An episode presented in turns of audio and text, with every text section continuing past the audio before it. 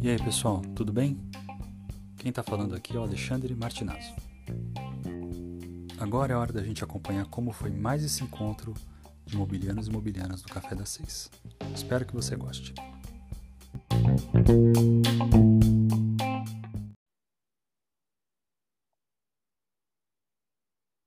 É isso aí, gente. Estamos começando a última edição aqui do Café das Seis, da 11 edição, na fase preparatória, nossa despedida aqui dessa fase online. Semana que vem, quer dizer, estamos gravando isso aqui na, né, nos primeiros dias de março e devemos, na próxima semana, já estar é, ao vivo nos encontrando em São Paulo. Hoje o nosso papo é sobre pesquisa com usuários.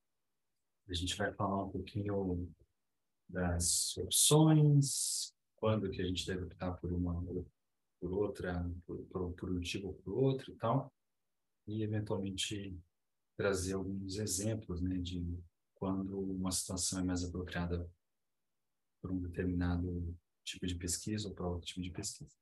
Certo?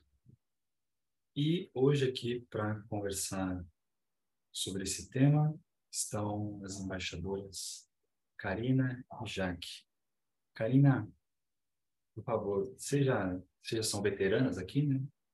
Mas queria que vocês apresentassem mesmo assim, falando um pouquinho sobre si é, e fazendo a, a deixa do café ou não certo? Como a gente faz aqui de costume. Vai lá. Bem-vinda, Karina. Boa, obrigada, Lê. Olá, pessoal. É, me chamo Karina, estou é, aqui como embaixadora de Smart Cities na Campus essa edição e participei da nona edição da Campus também como né, participando ali na, na, categoria de saúde e aí desde a décima edição estou aqui como embaixadora de Smart Cities.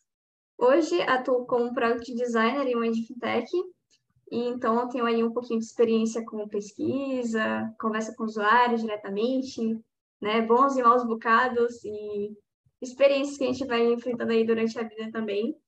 Então vou poder contar um pouquinho sobre isso e sobre fala aqui de Feira de Santana Bahia, né, e sobre meu café, prefiro meu café preto e com açúcar. Sei que tem quem critique, mas estamos aí. Não estamos aqui para julgar, hein? Só não estamos aqui para julgar absolutamente nenhuma preferência de consumo de café. Jaque, seja bem-vinda, fala um pouquinho de você aí e manda como é que é o seu consumo de café. Obrigada, Lê. É, eu sou a Jaque, eu sou embaixadora de saúde nessa edição. É, já participei de algumas campos mobile aí, é, categoria diversidade, saúde, é, a famosa facilidades, que agora não, não existe mais. É, eu sou de, de São Leopoldo, no Rio Grande do Sul. Estou é, tentando lembrar tudo que a Karina falou na hora de se apresentar. É, eu sou desenvolvedora Android e estou aqui para compartilhar um pouquinho da, da, da experiência que eu tive fazendo é, projetos também e, e, como que eu, que eu lidei um pouco com essa questão de pesquisa com o usuário e, e como isso ajudou no, no desenvolvimento do, dos projetos. E o café, Jane? Eu esqueci de alguma coisa. É, justamente, né? Eu não tomo café, na verdade. Não, não é uma bebida que eu costumo consumir, então, é, por isso que eu até esqueci. É, não, não, não tenho tomado. Mas aí substitui pelo chimas, eu suponho. Ah, o chimarrão tem uma cafeína, né? Acho que dá aquela equilibrada boa, né? Com certeza, né, meu? Com certeza. Muito bem. É, então, vamos lá, gente. Bora, bora falar um pouquinho de, de, de pesquisa com usuários. É, vamos lá.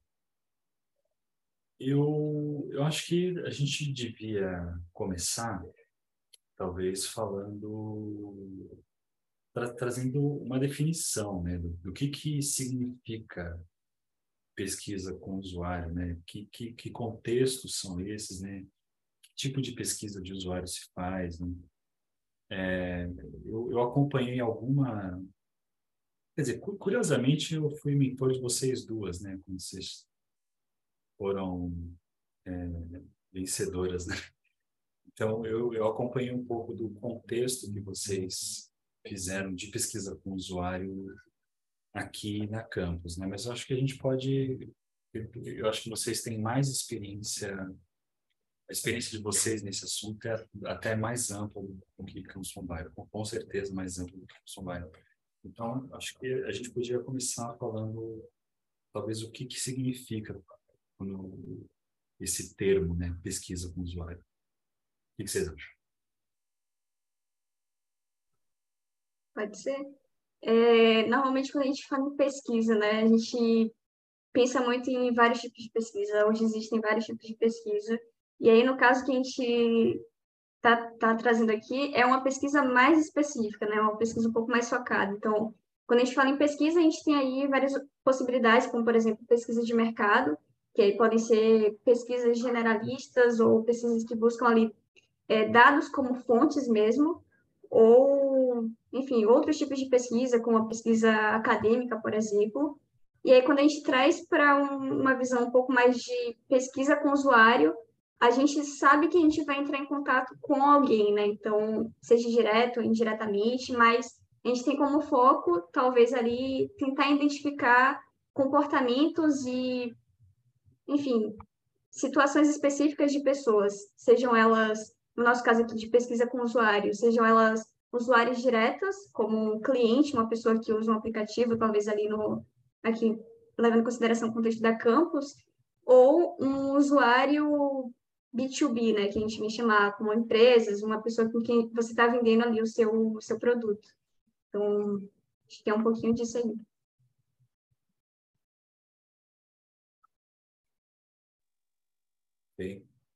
E aí, é, talvez pegando gancho nessa sua nesse panorama que você colocou, Karina, quais são os cenários assim que levam a gente a querer utilizar é, uma pesquisa com o usuário para alguma coisa? Né? Qual é a importância disso para desenvolvimento de produto? Especificamente? E em que etapa a gente está falando? De, de, quer dizer, pensando o desenvolvimento de produto como um processo, né? que etapa ou que quais etapas que entra a pesquisa com o usuário? Eu diria que em todas, que pesquisa com o usuário é muito importante. Seja lá, você está descobrindo ainda qual é o problema que você está tentando investigar, né? Então, é, as pessoas que sofrem aquele problema vão ter muito mais é, conhecimento sobre o, o caso, vão trazer suas perspectivas sobre as coisas. E até mesmo depois que você entrega um produto, por exemplo, é muito importante que você faça esse acompanhamento com os usuários também, né? Então, a gente vai trazer um pouquinho depois, mas um dos exemplos é, beleza, entreguei um produto, isso no desenvolvimento de produto, entreguei um aplicativo, e aí vou fazer um teste desse aplicativo com o usuário. Então, se a gente pensar ali no processo de desenvolvimento de produto, a gente tenta trazer essa visão de usuário em todo o processo. Né? Massa. E aí, que tipo de, de ferramental a gente está falando aqui? Né? Que, quais são as, as pesquisas com o usuário possíveis aqui, cada etapa? Né? A gente quer dizer, talvez falando de uma maneira bem é,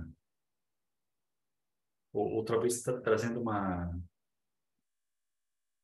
uh, uma categorização bastante simplificada que a gente pode ter, sei lá, pesquisa quantitativa versus qualitativa, né? E aí, que tipo de de abordagem assim, do quant versus quali é apropriada em cada etapa assim Como vocês veem isso? Se já que quiser falar também, começa aqui. É... Quando a gente pensa em pesquisa, normalmente tipo, pesquisa com o usuário, vem logo aquela visão de, ah, vou fazer uma pesquisa quant, uma pesquisa quali, né? A gente tem muito essa visão, talvez, um pouco simplista, de, pô, pesquisa quant é só formulário, e pesquisa quali é um formulário com a questão aberta, então uma entrevista, um bate-papo. Só que como a gente, quando a gente começa a se aprofundar mais ali em pesquisa, é, dessas abordagens e metodologias, a gente percebe que a gente consegue analisar também por outros vieses, né, outros eixos, talvez é, uma, uma questão de abordagem mais comportamental, e aí a gente entra naquele caso de, ah, o que o, a pessoa fala é diferente do que ela faz, então a gente consegue meio que juntar essa, essa questão da pesquisa quali ou quant dentro desse olhar comportamental ou atitudinal, que é aquilo que ela, ela fala. Então, o atitudinal seria o que ela fala e o comportamental o que ela faz de fato. A gente consegue começar a trazer ferramentas para dentro dessas possibilidades, né? E aí a diferença principal ali de pesquisa quant e quali, também uma visão bem geral, é que quando a gente pensa em pesquisa quant, a gente está tentando ter uma visão um pouco quantificada, um pouco mais numeral sobre uma determinada coisa.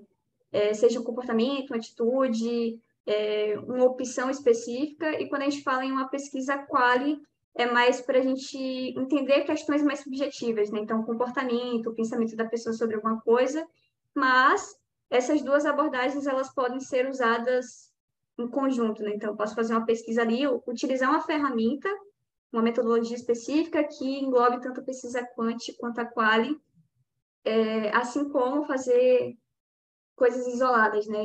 E aí a gente entra em vários outros aspectos. Quer complementar, Jaque? Eu acho que a, a Karina englobou muito bem. Acho que os tipos de, de metodologia que tu vai aplicar vai depender muito do objetivo, né, que tu tem com, com aquilo, né? Se é para entender melhor o mercado, se é para entender melhor é, o perfil do teu usuário, o, o que ele, como, como é que ele costuma lidar com o problema do teu projeto, como que ele costuma resolver isso. É, são diferentes tipos de, de, de, pesquisa que tu pode abordar, então é, tem que ter muita relação do objetivo com o, o, o tipo da, da, da pesquisa, né? Perfeito. E talvez para a gente é, sair um pouco dessa, ou, ou, talvez tangibilizar essa construção mais abstrata que a gente está começando aqui, né? É, acho que valia a pena a gente passar, talvez, pelas pesquisas que, de usuário que vocês conduziram quando vocês estavam é, tocando o, os projetos de vocês dizer, a Jaque talvez tenha, possa falar no plural aqui, né, das, das, das vezes que ela já participou como, como mobiliana, né? Mas eu acho que valia a pena a gente talvez conectar esses é, construtos que vocês estão trazendo agora com um pouco da prática de coisas que vocês é, ou de fato com as pesquisas que vocês de fato conduziram no, no, nos projetos que vocês é, trouxeram para campus. O que, que, vocês acham? Pode ser? Podemos vamos dizer assim? Show. Jaque, se quiser começar. Eu posso começar. Eu é, tem problema se eu falar de um projeto que não é da campus, que não foi da, da campus, apesar de eu ter vários? Posso começar com outro ou não? Só, só para você me contrariar, claro, pode, super pode. Só, mas só para você me contrariar, tá. pode é. sim. Não, tranquilo. É, eu tive um projeto que eu comecei como um, um, projeto de pesquisa, que ele era um aplicativo para é, pessoas surdas poderem chamar o SAMU. E, e, é legal analisar um pouco disso que a Karina trouxe antes, da importância de fazer pesquisa com o usuário em todas as etapas do processo, né? Não só no começo, nem só no final, né? Porque isso pode impactar muito é, tanto em produtividade, né? Você desenvolver toda uma coisa pensando de uma forma no teu usuário e chegar no final e não ser assim, ter todo um retrabalho, né? Então, é, é, e pode ajudar também, né, no desenvolvimento do projeto, simplificar alguma, algumas fases, enfim. E aí eu tive esse projeto e ele surgiu como uma, uma pesquisa, então comecei a entender um pouco do, do problema, é, contextualizar, enfim, e logo em seguida, antes de eu começar a desenvolver, eu tive essa, essa fase de ter contato com o usuário, né? E aí é importante quando a gente tem está desenvolvendo um projeto que a gente não faz parte do usuário, e quando a gente faz parte também, né? A gente pegar outras visões, pegar outros contextos para ajudar no desenvolvimento, né? E, e, e, desde o começo desse projeto, eu vim desenvolvendo ele tanto em contato com o meu usuário, que seriam é, pessoas surdas, quanto é, em contato com o SAMU, que também era, de certa forma, o meu usuário ali, né? Então, era um contexto que eu não estava totalmente inserida, né? Então, era muito importante eu ter esse acompanhamento. E, e desde o começo foi, foi deu para perceber muito o impacto disso, porque desde a forma como eu estava pensando em desenvolver o, projeto, né? E isso vai sendo construído junto com, com o usuário, de certa forma, porque você vai entendendo como é, ele lida com aquilo, e, e é importante ir, ir, ir buscando isso, e, e, esse contato com o usuário, mantendo esse vínculo, é, que ajuda muito no, no, no projeto, de fato eu, eu vi o impacto disso, né? É, para que no final, quando você vai apresentar o projeto, não seja uma, uma grande é, não diria decepção, mas às vezes você se frustra e vai ter que ter muito retrabalho, né? Então, isso foi muito importante naquele projeto, assim como todos os outros que eu desenvolvi, ali para campus também, né? É, eu tenho um caso de um, de um outro projeto, que agora participei por último na campus, que era um aplicativo uh, que a ideia era basicamente ser um assistente é, visual virtual é, para pessoas com, com baixa visão ou, ou pessoas cegas. É, e, e, e logo num, numa fase de, de teste com o usuário, né? Esse também, a gente teve em todas as etapas diferentes processos de é, tanto entrevista quanto pesquisa com o usuário de outras formas, mas em questão de teste de usabilidade, a gente sentiu muito impacto e foi muito importante a gente ter feito logo numa primeira rodada de desenvolvimento, porque uh, ajudou muito nas nossas próximas etapas a gente saber o que priorizar, o que, que era importante, o que, que a gente estava fazendo errado, o que, que não era acessível é, de fato e, e o que, que a gente estava fazendo certo, assim, né? E o que, que era importante para o usuário, né? Então, acho que uh, em todos os projetos deu para perceber muito claro, assim, a, a importância de, de, de ter esse contato com o usuário em todo o, o processo de, de desenvolvimento. Massa. É, no, no, acho que no, isso tudo que você, especialmente que você narrou aí no é,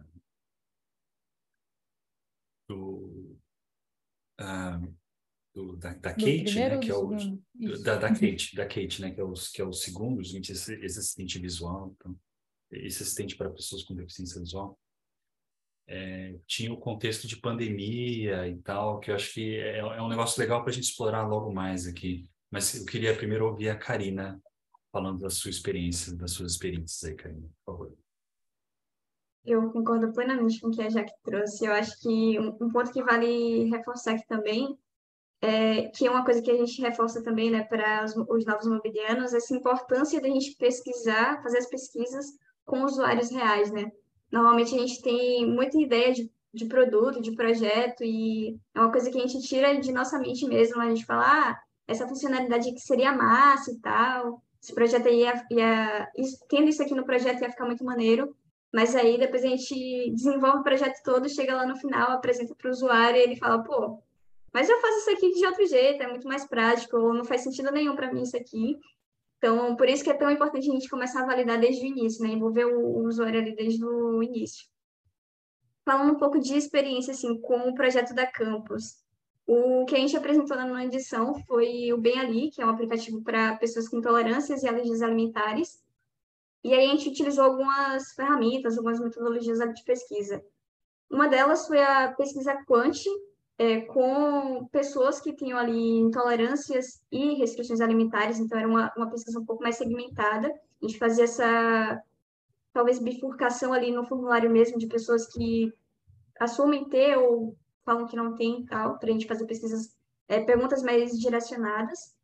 É, então, foi um, uma forma da gente obter dados mais quantitativos. Então, ah, é, a gente tinha uma lista lá, por exemplo, de possíveis restrições, então, dos respondentes. Quantos daqueles é, respondentes tinham alergia a camarão, por exemplo? Então, a gente tinha uma visão um pouco mais quante ali dos dados, mas a gente também optou por uma abordagem mais quali, tanto com as pessoas que tinham restrição, então a gente marcou entrevista com elas ali para conversar sobre dia a dia, falar como é que, perguntar como elas estavam, elas lidavam com a restrição, é, se elas usavam alguma ferramenta específica, contar um pouquinho ali do dia a dia, de experiências que já tinham tido em restaurantes, por exemplo. E a gente também seguiu essa abordagem com nutricionistas, né? Então, era um, um parceiro que a gente tinha ali, uma pessoa que estava envolvida nesse processo de construção do aplicativo. Então, era muito importante que a gente conversasse com eles também para entender o dia a dia deles, entender como é que eles é, criavam receita, passavam para as pessoas que estavam sendo atendidas ali. Então, a gente usou essas duas abordagens e a gente também fez os testes de usabilidade, né? Então, é, envolvendo o, o, usuário ali, as pessoas que tinham restrição desde o início, a gente foi construindo e a cada construção a gente envolvia elas também no processo para validar uma ideia. Então, ah, a gente construiu essa funcionalidade aqui, bora ver se faz sentido para a pessoa, vamos ver se está fácil de identificar como é que você chega naquela funcionalidade específica. Então, a gente fez um roteirinho lá de teste de a gente dava o aplicativo para a pessoa, ela utilizava e a gente ia acompanhando esse, esse comportamento, né?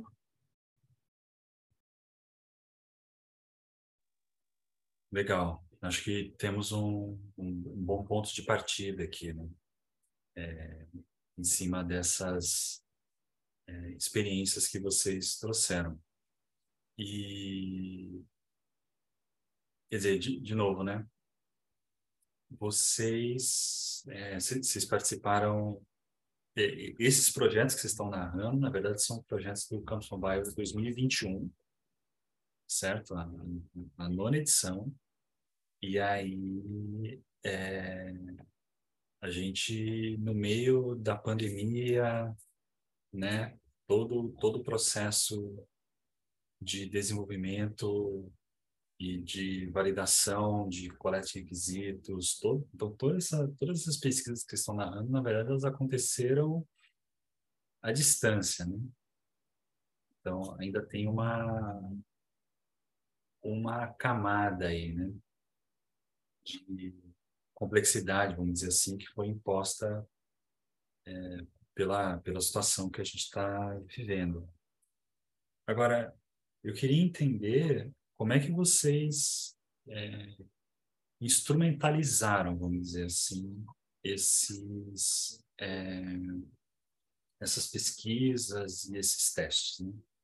Que tipo de, de planejamento vocês usaram? Que tipo de ferramenta vocês precisaram ter à mão ali para conseguir é, transformar? Quer dizer, a, a Karina acabou dando até uma, uma dica já, né? Que ela falou, oh, usamos o formulário e tal mas é, principalmente nessas é, pesquisas ali que envolvem mais uma coisa de observação ou talvez uma conversa ali, como é que isso não fica uma coisa completamente solta e assim, como é que se diferencia uma pesquisa que precisa que precisa é, determinar se alguma coisa é válida ou inválida e se os caminhos que você está pensando né, vão ser seguidos ou não. Como é que é isso? Né, uma coisa que tem uma estrutura, mas está sendo produzida como uma conversa ou uma observação, versus uma conversa solta e que, né? Como é que essas coisas se diferenciam? Como é que você transforma uma, essa conversa numa coisa que gera um resultado concreto? Espero que a minha pergunta tenha ficado boa, aqui, inteligível. Queria entender um pouquinho como é que vocês instrumentalizaram esses testes, na verdade. Uhum. Acho que eu posso começar de repente. É, achei bem, bem boa a pergunta, assim, interessante. É, eu acho que uma coisa que ajudou muito a gente é, foi ter um roteiro.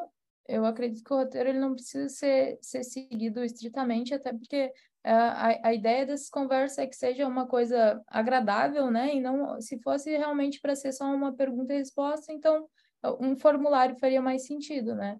Então, para o nosso caso de entrevista e de, de, de, conversa, a gente elaborava um roteiro, então a gente sabia que no meio daquela conversa, aquelas perguntas que a gente tinha precisavam ser respondidas. Então a gente ia, a gente estava fazendo em dupla, né? Então era eu e a Laura.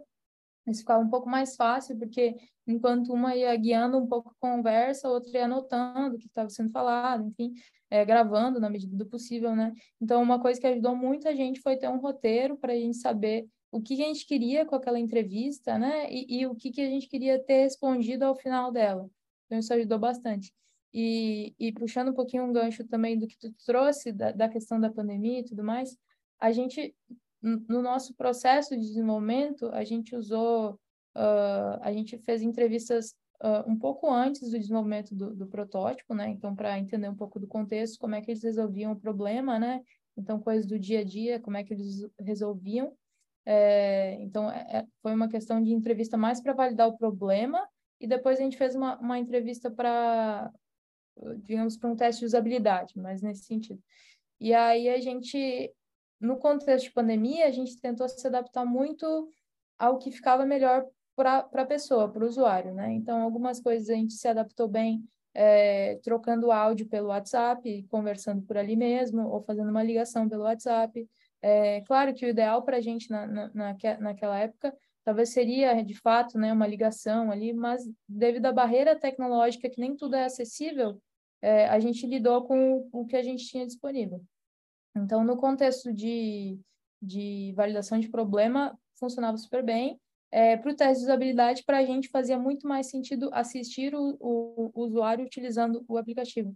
Então, isso foi uma grande barreira assim, da pandemia, é, porque as ferramentas para videochamada não, não são um, um grande exemplo de acessibilidade, a gente sabe disso. Então, é, foi, foi um grande desafio assim, para a gente. É, mas a gente conseguiu lidar bem, assim, na, na medida do possível, e, e, os usuários, as pessoas que a gente usou para os testes, assim, né, que, que se disponibilizaram, eles é, ficavam muito animados de testar aquilo, então isso acabava compensando um pouco a, a barreira tecnológica também, assim. Saquei. E você, Karina, como é que vocês é, instrumentalizaram os testes de vocês na Bem Ali? Quer dizer, ou, ou se quiser comentar também sobre outras outras iniciativas sem, sem restrição, claro. Mas, uhum. é, eu acho que foi muito do que a Jack trouxe também, né? A gente ter ali um roteiro específico, mas eu diria que antes disso aí, a gente ainda fez um processo de planejamento, né? Então, ter ali o objetivo bem definido, o que, que a gente queria, quem a gente ia entrevistar, o que, que a gente ia fazer, qual era o objetivo da pesquisa, se era tipo assim, a gente pegar um dado específico, analisar uma coisa específica, ou se a gente querer observar a pessoa usando uma ferramenta e tal. Então, acho que a gente planejar antes de tudo é uma coisa muito importante. E aí, trazendo para experiências atuais, né? É, trabalhando com essa questão de desenvolvimento, de design de produto, é, é, muito importante que a gente tenha esse planejamento bem definido antes da gente começar, né? Para não chegar no meio da pesquisa, por exemplo, e aí a gente se pergunta, pô, mas eu estou fazendo isso aqui por quê? Por que, que eu escolhi esse método? E talvez uma outra abordagem faça mais sentido. Eu acho que ter esse planejamento bem definido com o que, é que você está pesquisando, quais são as perguntas-chave ali que você quer responder, os objetivos que você quer atingir, é, as pessoas que vão estar envolvidas, né, o tempo que você tem. Eu acho que essa questão de cronograma também é bem importante, da gente definir ali o tempo que a gente tem para fazer a pesquisa, para analisar os dados, é, é uma, uma coisa essencial. E aí, falando da experiência com Bem Ali, a gente fez esse planejamento e a gente também montou esse roteiro, né? Então, a gente tinha no roteiro ali da, é, tanto do, das entrevistas, a gente tinha perguntas que ajudavam a gente a se guiar ali na entrevista, então era mais como uma base para a condução e não como uma pergunta que a gente realmente ia fazer. Então, não é porque está lá escrito, ah, como você se chama, que eu vou perguntar exatamente isso, mas você vai batendo papo com a pessoa ali, você vai também percebendo como é que a pessoa reage né, à, pergunta e você vai se adaptando à situação. É, e em relação à teste de usabilidade, a gente também teve esse, essa questão da pandemia, né, que, enfim, a gente teve que se adaptar ali à situação, achar uma ferramenta que fosse gratuita, como é que a gente faz isso, como é que a gente conduz. É, sendo que a pessoa está na casa dela, eu estou aqui, e aí para ela baixar o aplicativo, compartilhar a tela, será que é todo mundo que entende? Então, teve esse planeja, planejamento também do teste.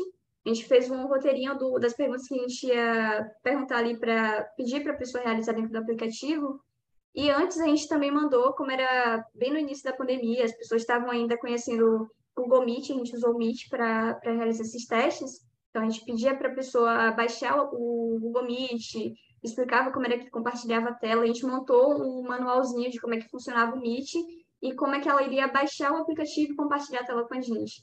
A gente mandou isso aí antecipadamente para que no dia da reunião eh, já estivesse tudo configurado ali, a gente também não perdesse tempo ou não tivesse que remarcar depois, né? já que a gente tinha um tempo ali também para ter essa análise de dados. Eu acho que é mais você se planejar também, ter as ferramentas bem definidas ali antes de você começar a colocar a mão na massa de fato. Muito bom. Agora, é, essa última coisa que você falou tocou no ponto que eu acho que é interessante da gente falar, né? E eu acho que até conecta um pouquinho com a com a pergunta do Felipe que ele mandou no chat, que eu vou ler só a pergunta dele antes de, de, de formular a minha. Né? Vamos lá. Ele diz assim: Eu tenho uma dúvida sobre a validação dessas pesquisas nesse cenário de mobile. Tenho, exercitado sair daquele mundo mais acadêmico com a estatística formal. Né? É possível e é recomendado essa saída de algo muito formal e acadêmico? Né? Aqui eu vou, vou dar a minha interpretação aqui, depois vocês comentam, né?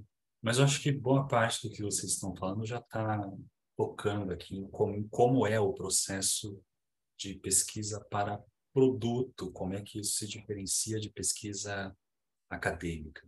O que, que significa validar produto, o que significa validar ciência, são coisas, são, é o mesmo verbo, mas as ações são completamente diferentes. Né? E aí, é, o que me chama a atenção aqui no, no Felipe, né, na, na pergunta dele, é justamente essa coisa da análise, né? Digo porque é, muitas vezes numa pesquisa acadêmica a gente está talvez interessado em validade estatística das coisas, né? De quando é que funciona com intervalo de confiança X, Y e tal. E aí, para isso, a gente precisa ter números, né? Mas nem sempre na pesquisa com o usuário a gente vai ter números. Muitas vezes a gente está interessado justamente em observar essas impressões, esses comportamentos e até vieses, né? Como a gente estava conversando no, no, café sobre vieses. É, e aí, eu queria entender de vocês, e, e quer dizer, desculpa, e, e, aí indo um pouquinho ainda na, na pergunta do Felipe, né?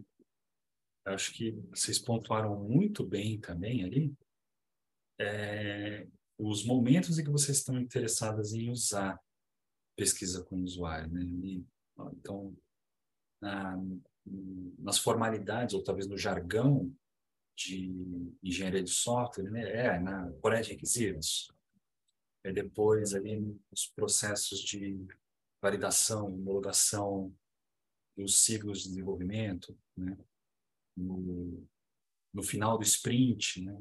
Talvez essas são as, é, os momentos que você está se tem mais interesse ali de, de, de, fazer pesquisa com usuários, são talvez os mais propícios, né?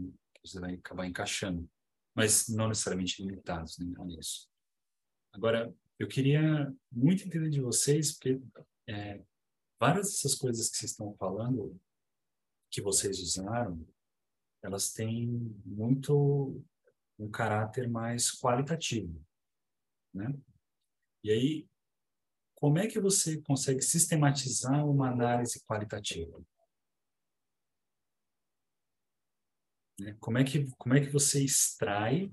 Quer dizer, vocês falaram bastante né, de, de, dos processos que vocês usaram para um determinado, uma determinada pesquisa ali.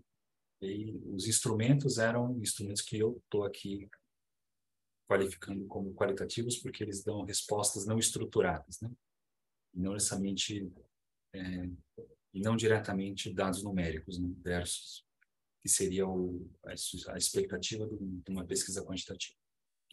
Então, é, como é que vocês fazem para extrair informação, de fato, desses, desses resultados é, que eu estou chamando aqui de qualitativos? Ou como é que vocês fizeram, né? No caso, talvez trazendo para o concreto aqui, né? vocês fizeram para extrair é, informação desses dados mais qualitativos? Essa é uma ótima pergunta. É, quando a gente pensa em, tipo assim, pesquisa, normalmente a gente fala, pô, eu vou fazer uma pesquisa quantitativa, que é muito mais fácil de eu ter o dado ali fechadinho, bonitinho para analisar, né? Só que aí, dependendo do objetivo da nossa pesquisa, é, tudo depende, né? O, a pesquisa quali vai te trazer mais insumos, né? Então, é uma pergunta específica que você está fazendo ali para seguir com o projeto. E aí, como é que a gente analisa esses dados qualitativos em quantitativos? Existem inúmeras formas, e aí uma das que a gente usou aqui, que normalmente eu faço, né, quando eu faço pesquisa assim, é mais na questão de tabulação de dados. Então, é, você não falei lá no início, mas tem essa, essa questão de experiência ali também com a parte de publicidade, a gente faz sempre é, pesquisa de mercado, a gente tem, tipo, ah, os dados fechadinhos, bonitinhos, mas como é que a gente analisa quando uma pergunta é aberta, por exemplo? Acho que vai muito de você tabular, categorizar esses dados, identificar, tipo, padrões. Então, ah, estou fazendo uma entrevista, tenho essa pergunta aqui, que é como é que a pessoa lida com o dia a dia ali, com a restrição alimentar dela. Vou pegar todas as, as respostas dessa pergunta, identificar padrões. Então, ah, eu posso é, pegar essa, essa pergunta aqui e, tipo, as respostas dessa pergunta, separar em três principais áreas de, ah, me dou bem com, com alimentação, é tranquilo para mim, e aí eu posso colocar uma outra categorização ali, que é tipo, não me dou bem, enfim. Aí você vai adaptando, né, é, a depender da pergunta e tal. Mas aí você consegue encaixar essas respostas dentro de categorias específicas, e aí depois você consegue metrificar essas respostas. Então, ah, quantas dessas respostas aqui estão dentro dessa categoria que eu criei, tipo, essa tabulação que eu fiz aqui, aí você consegue transformar esse dado mais qual ali em um quant, e aí né, fica um pouco mais fácil de você analisar o contexto também. E é importante que você pegue esses dados e você consiga também cruzar os dados, né, não analisar o dado ali, pô, dessa pergunta aqui, só cinco, fala... só cinco pessoas falaram que não se, do... se dão bem. Mas aí existem outras variáveis da pesquisa que você fez que justificam essa, esses, essas cinco respostas. Né? Então, você não analisar o dado isolado, mas ele relacionado a todas as outras coisas que você perguntou também na entrevista.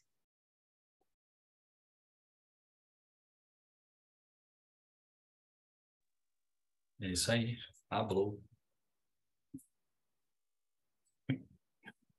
Já que você quer, quer complementar? Estou sem palavras, acho que a Karina explicou muito bem, assim, e foi um método bem parecido, assim, que a gente seguiu é, para o nosso caso também. Acho que o fato, quando tu tem um roteiro já, e que nem a Karina falou antes, a questão do planejamento ajuda muito a conseguir analisar os resultados, né? Então, é, a, o fato de ter um roteiro, ter as perguntas, você consegue encontrar os padrões de resposta ali e ver o que, que é importante para os próximos passos do teu projeto, né? Então, é, querendo ou não, na, na, entrevista a gente guiava algumas coisas para entender como as pessoas resolviam o, o, o problema que elas tinham é, da, da, atualmente, né? Digamos assim, sem o uso do nosso projeto. Então, com isso, tu consegue mapear várias coisas. Então, possíveis concorrentes, é, outras formas que a pessoa é, lida com esse problema. E, e isso vai, vai depois também é, complementando muito para o projeto, assim. Então, a gente analisou esses resultados muito assim. E o que a gente pode perceber também é que tinha muitos padrões na entrevista, né? As, as respostas acabavam sendo muito parecidas até. Então, isso uh, é um ponto, ponto positivo, assim. Claro, tinham coisas é, diferentes em, em, cada entrevista, mas tinham pontos em comum que ajudavam a guiar a gente saber que estava no caminho certo. Então, a, a, esse, esse método que a, que a Karina falou é muito, muito interessante.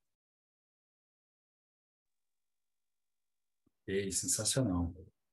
É, e, Felipe, é, a gente falou um bocado aqui, né? eu espero que isso tenha respondido.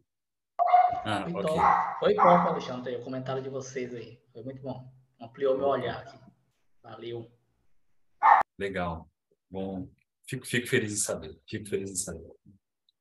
É, aproveitando aqui o, o gancho, né? É, eu acho que eu vou explorar aqui a, a pergunta da Bruna, que também mandou uma, uma para vocês aqui, ó. É, seguinte, diz aí a Bruna, quantas pessoas preciso atingir é, para poder falar que a minha pesquisa alcançou uma quantidade suficiente de pessoas? E, Bruna, não se preocupe, a gente não tinha abordado essa, esse tópico, tá? Não se preocupe. O que, que vocês diriam? O que, que vocês diriam? Essa é uma pergunta que eu acho que é bastante. É, é uma pergunta bem interessante, eu acho. Bem interessante. Eu acho que a resposta costuma ser depende. Mas Mas vamos lá. Podem. É, que podem responder da maneira que vocês é, quiserem. Boa pergunta também. E realmente depende. É, primeiro, depende da.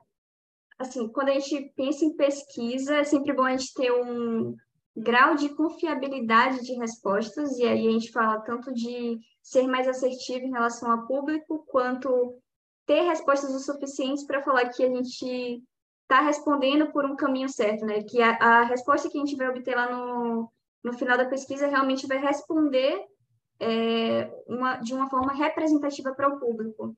E aí a gente tem vários cálculos que a gente pode fazer, tipo, levando para a parte mais estatística aí, mas a gente não vai entrar nesse detalhe aqui. Mas tem uma ferramenta da, que talvez ajude, que é a calculadora da SurveyMonkey, que ela calcula justamente essa questão de quantidade de pessoas. Tipo assim, tem uma amostra de, de, de pessoas, e aí, a depender da minha amostra, tem uma, ali uma margem de erro específica, e aí ele mesmo faz um cálculo de quantas pessoas mais ou menos você precisa atingir com sua pesquisa quantitativa, por exemplo. É, e aí, falando da pesquisa quali, né? Eu não preciso, se eu sei lá, estou desenvolvendo um aplicativo para pessoas com intolerância alimentar, eu não tenho, não preciso e nem consigo entrevistar, fazer uma entrevista mesmo em profundidade ali com todas essas pessoas, isso é humanamente impossível. E aí a gente também tem algumas meio que recomendações, né? E aí falando um pouco de experiência do usuário, a gente tem a Norman Nielsen Group, que é uma, enfim, um grupo bem, bem conhecido de, de experiência, e aí eles vão recomendar que a gente tenha pelo menos, a gente faça entrevista com pelo menos cinco pessoas para identificar ali padrões e é, coisas que começam a se repetir, né? E aí a gente, tipo, recomendado é que seja no mínimo cinco pessoas. E aí, se você tiver tempo, você vai fazendo com mais. Mas existem esse, essas regrinhas aí. Quer complementar, Jack? Não, acho que, acho que a Karina falou bem isso também. É, numa pesquisa, uma pesquisa quali, quantitativa, quando tem um formulário ou alguma coisa desse tipo, é, ela também demanda menos tempo, de certa forma, né, da, da tua parte, porque é uma questão mais de tu divulgar, né, diferente das entrevistas que demandam muito mais tempo é, dedicado ali enfim, é, é uma conversa, uma coisa mais longa, né? Então também não tem como fazer uma grande quantidade de pessoas, né? Então, realmente esse número 5 para entrevista é muito funciona muito bem, porque de fato, quando começa a fazer ali, tu vai chegando na terceira pessoa, tu vai percebendo isso que eu já comentei antes de, de, de ter é, respostas parecidas, você vai vendo, encontrando esse, esses padrões. Sim, é, é interessante isso, né? O Norman Nielsen é, é basicamente a, é, tudo que se fala em usabilidade, se você não está baseado em Norman Nielsen, você, ninguém bota fé em você, né? Mas é, é, interessante, isso parece um número meio mágico, assim, ah, cinco pessoas, cinco pessoas, cinco pessoas, mas é realmente tem uma vasta literatura que demonstra que, na prática, cinco pessoas é aquele número que você vai começar a ter justamente essa repetição de. É, eu acho que na literatura de usabilidade se fala em nos erros, nos principais erros, né? O pessoal fala assim, erros de isso, quando isso é, eu sei que eu sou o, o dinossauro do turno aqui, então a gente costumava falar quando a gente costumava falar de análise de interface gráfica, os principais erros de usabilidade se encontrava com cinco, com amostras de cinco. Então era assim, se você fizer com 5, você já vai detectar o itera na próxima, testa com o próximo 5, você vai encontrar até começar realmente a, a seguir essa realmente é, é, é, muito padrão. É um negócio é um negócio impressionante, mas é, é um número é um número muito mágico. É um número muito mágico mesmo. E aí, eu acho que talvez é, para a gente seguir aqui uh, para o encerramento né, da nossa, desse nosso papo, eu queria que vocês talvez é, pudessem recomendar é, sei lá, leituras ou métodos, heurísticas, pessoal pesquisar mais, assim, é, para quem quiser conhecer mais, né, sobre pesquisa de usuário, quando aplicar é, uma coisa ou outra. O, o Felipe, o Felipe está perguntando aqui para a gente o, o, nome da norma. Né? Não é exatamente uma norma, é, é literalmente Norman e Nielsen. São dois sobrenomes. Da... Eles acabaram consagrando uma, uma, uma, uma empresa, né, que dá consultoria de usabilidade. É isso, é o NN Group que a, que a Karina mandou no, no chat. Mas, enfim, acho que é, acaba ser eles, eles acho que pode ser, no fundo, a primeira é, a primeira referência que a gente pode dar aqui, né? Que os é, Norm Nielsen assim, é, provavelmente a, a, a, principal referência de, de estudo, né? Mas tem, tem alguma uh, algum outro método que vocês recomendam para o pessoal, para o pessoal querer conhecer um pouquinho mais dessas várias coisas que vocês, vocês, vocês citaram anteriormente aqui, o pessoal conhecer, enfim, como desenvolver mais, é, mais, mais pesquisa com o usuário?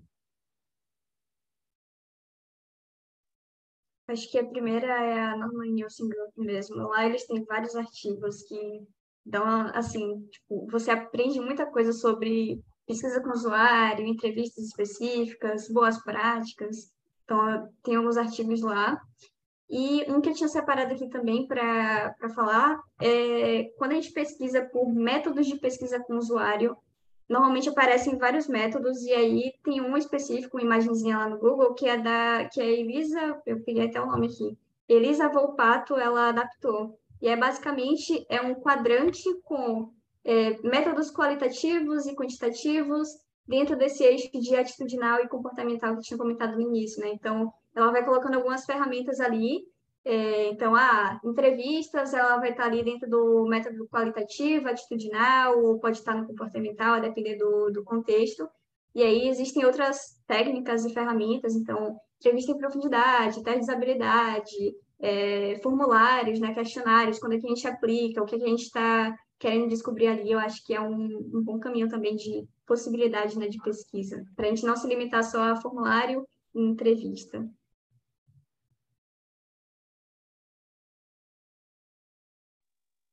Tem um livro também que o, o, Nogueira já falou algumas vezes, que é o livro Teste da Mãe, eu acho que é o nome, o teste, acho que é Teste da Mãe, né?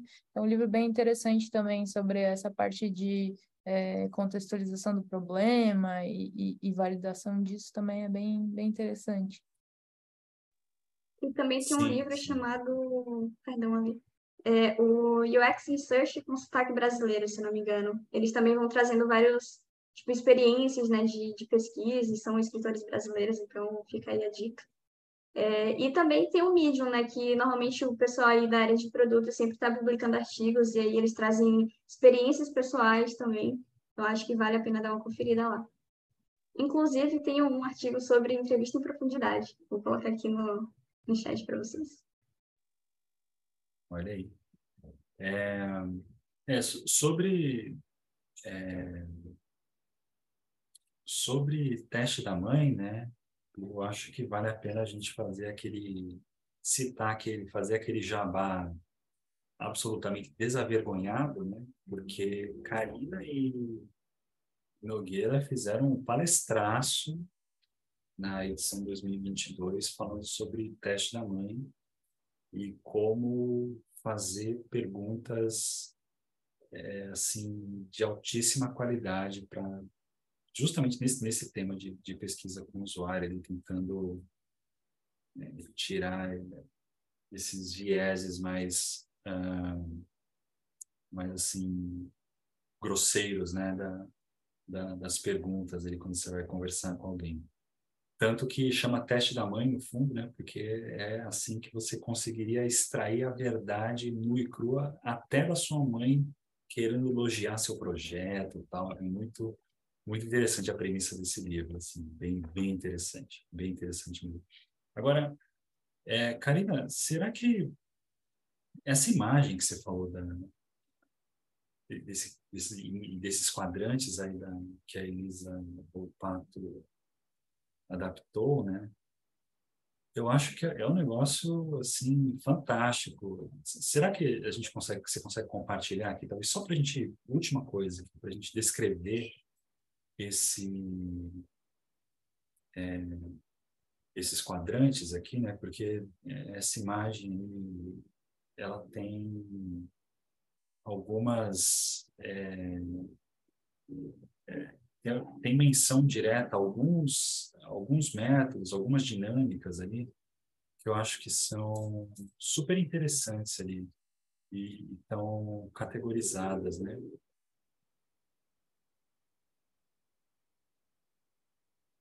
Boa. É, como eu tinha comentado, ela basicamente divide ali, né, o, esse, essas possibilidades em dois eixos. O primeiro de indo de atitudinal a comportamental. Então, lembrando que o atitudinal é como as pessoas normalmente falam, comentam, e o comportamental é mais uma observação direta, né? Então, você vendo ali a pessoa utilizando alguma coisa, ou você está como observador ali distante, mas está mais como um observador, né? Enfim.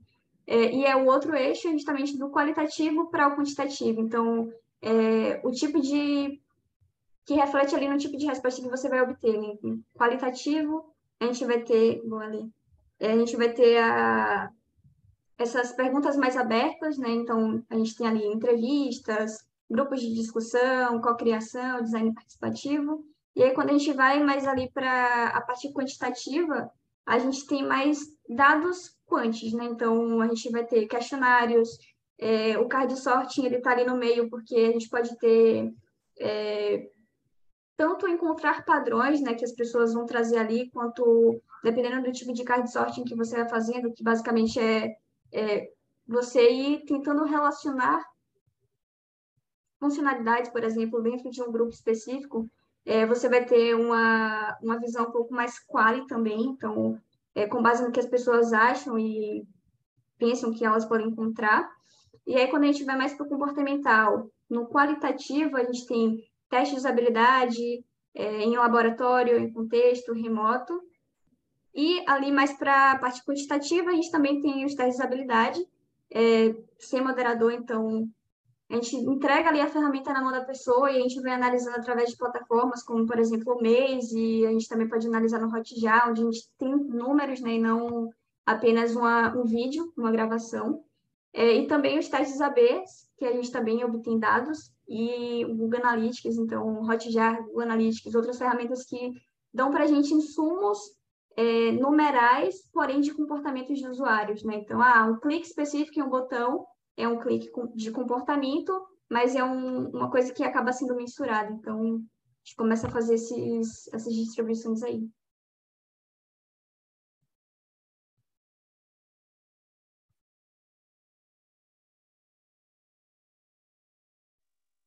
Opa, pronto.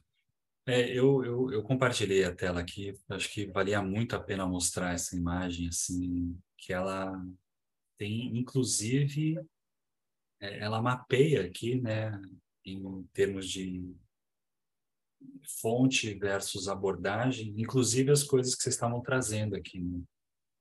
como, é, como exemplo do que vocês fizeram ao longo das, do, do, do desenvolvimento dos projetos que vocês conduziram aqui na, na, na campus, né? Enfim, mas queria agradecer aí vocês pelo, pelo tempo, pela, é, pela, pela sugestão do, do tema, inclusive, acho que é bacana a gente poder conversar isso aqui com, com, com as equipes. E é isso, gente. Certo? Muito, muito obrigada, Jaque, Karina, aí, pela, pela participação no café hoje e também para todo mundo que mandou suas, que, que mandou suas dúvidas aí no, no chat, certo? Muito obrigada, pessoal. Bom, e a gente vai ficando por aqui. É, espero que vocês tenham curtido a nossa, o nosso papo hoje e a gente se vê agora pessoalmente em São Paulo, certo? Aquele abraço, pessoal.